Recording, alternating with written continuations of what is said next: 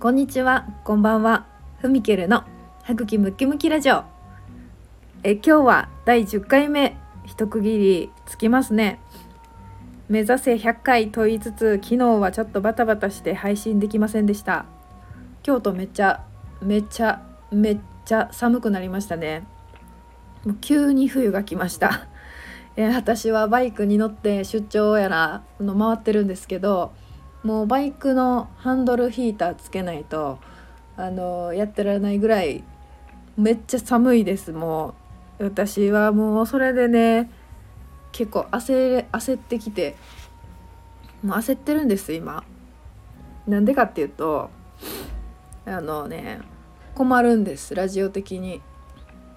私の計画的にちょっとまだ冬になってもらったら困るんです。なんでかっていうと季節と体の話っていうのをねしようと思ってたんですよ。えー、まあそれをねちょっとおちおちしてる間に冬が来てしまいそうですね。今日は季節と体の話東洋医学こぼれ話としてちょっとお話しさせていただきます。今暦の上ではまだ秋なんでしょうか。秋はねあの内臓でいうと肺の季節ですね。春は寒。夏は新、えー、梅雨が日。秋が灰冬が陣の季節になります。秋は灰の季節というとどう関係あるのって言うとね言ったらねなんかねロマンチックな気持ちになりません？なんか綺麗なもの見てはあはあうっとりみたいななんかそういうこう情緒豊かな季節でもあるような気がしますね。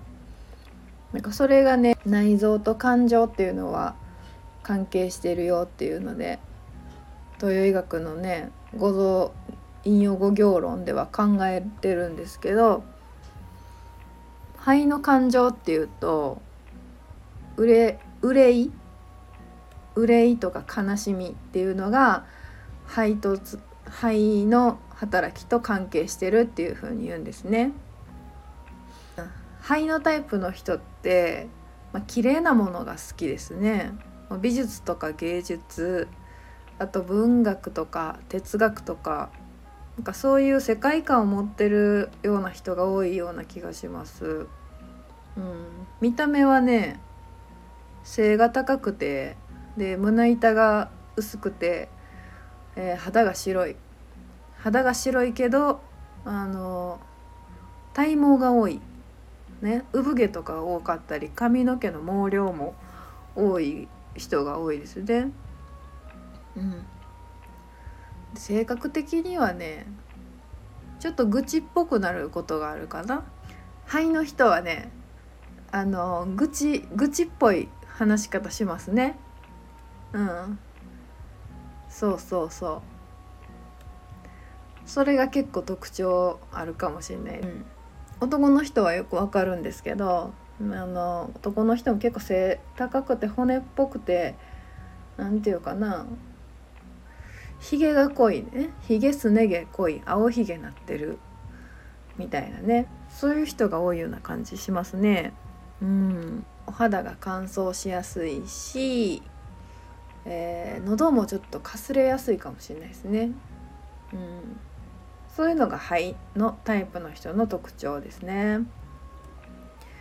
ねでもその綺麗なもの好きやから秋になるとあの、まあ、紅葉も綺麗だし芸術の秋でもあるし、うん、楽しいことはいっぱいありますよね。あとね肺の肺のタイプの人元気にするのはとにかくこうか、えー、活動をねもういろんな場所に行きまくることですね。移動するの好きな人が多いですね。旅したりとか一人でドライブしたりとかそれちょっと環境を変えてあのリフレッシュするっていうのが向いてたりします、うん、もうねなんかね同じとこにずっといるとねもう何て言うかなもう空気薄ってなってくるんですよね。はい。まあ簡単に言うと肺のタイプってこんな人。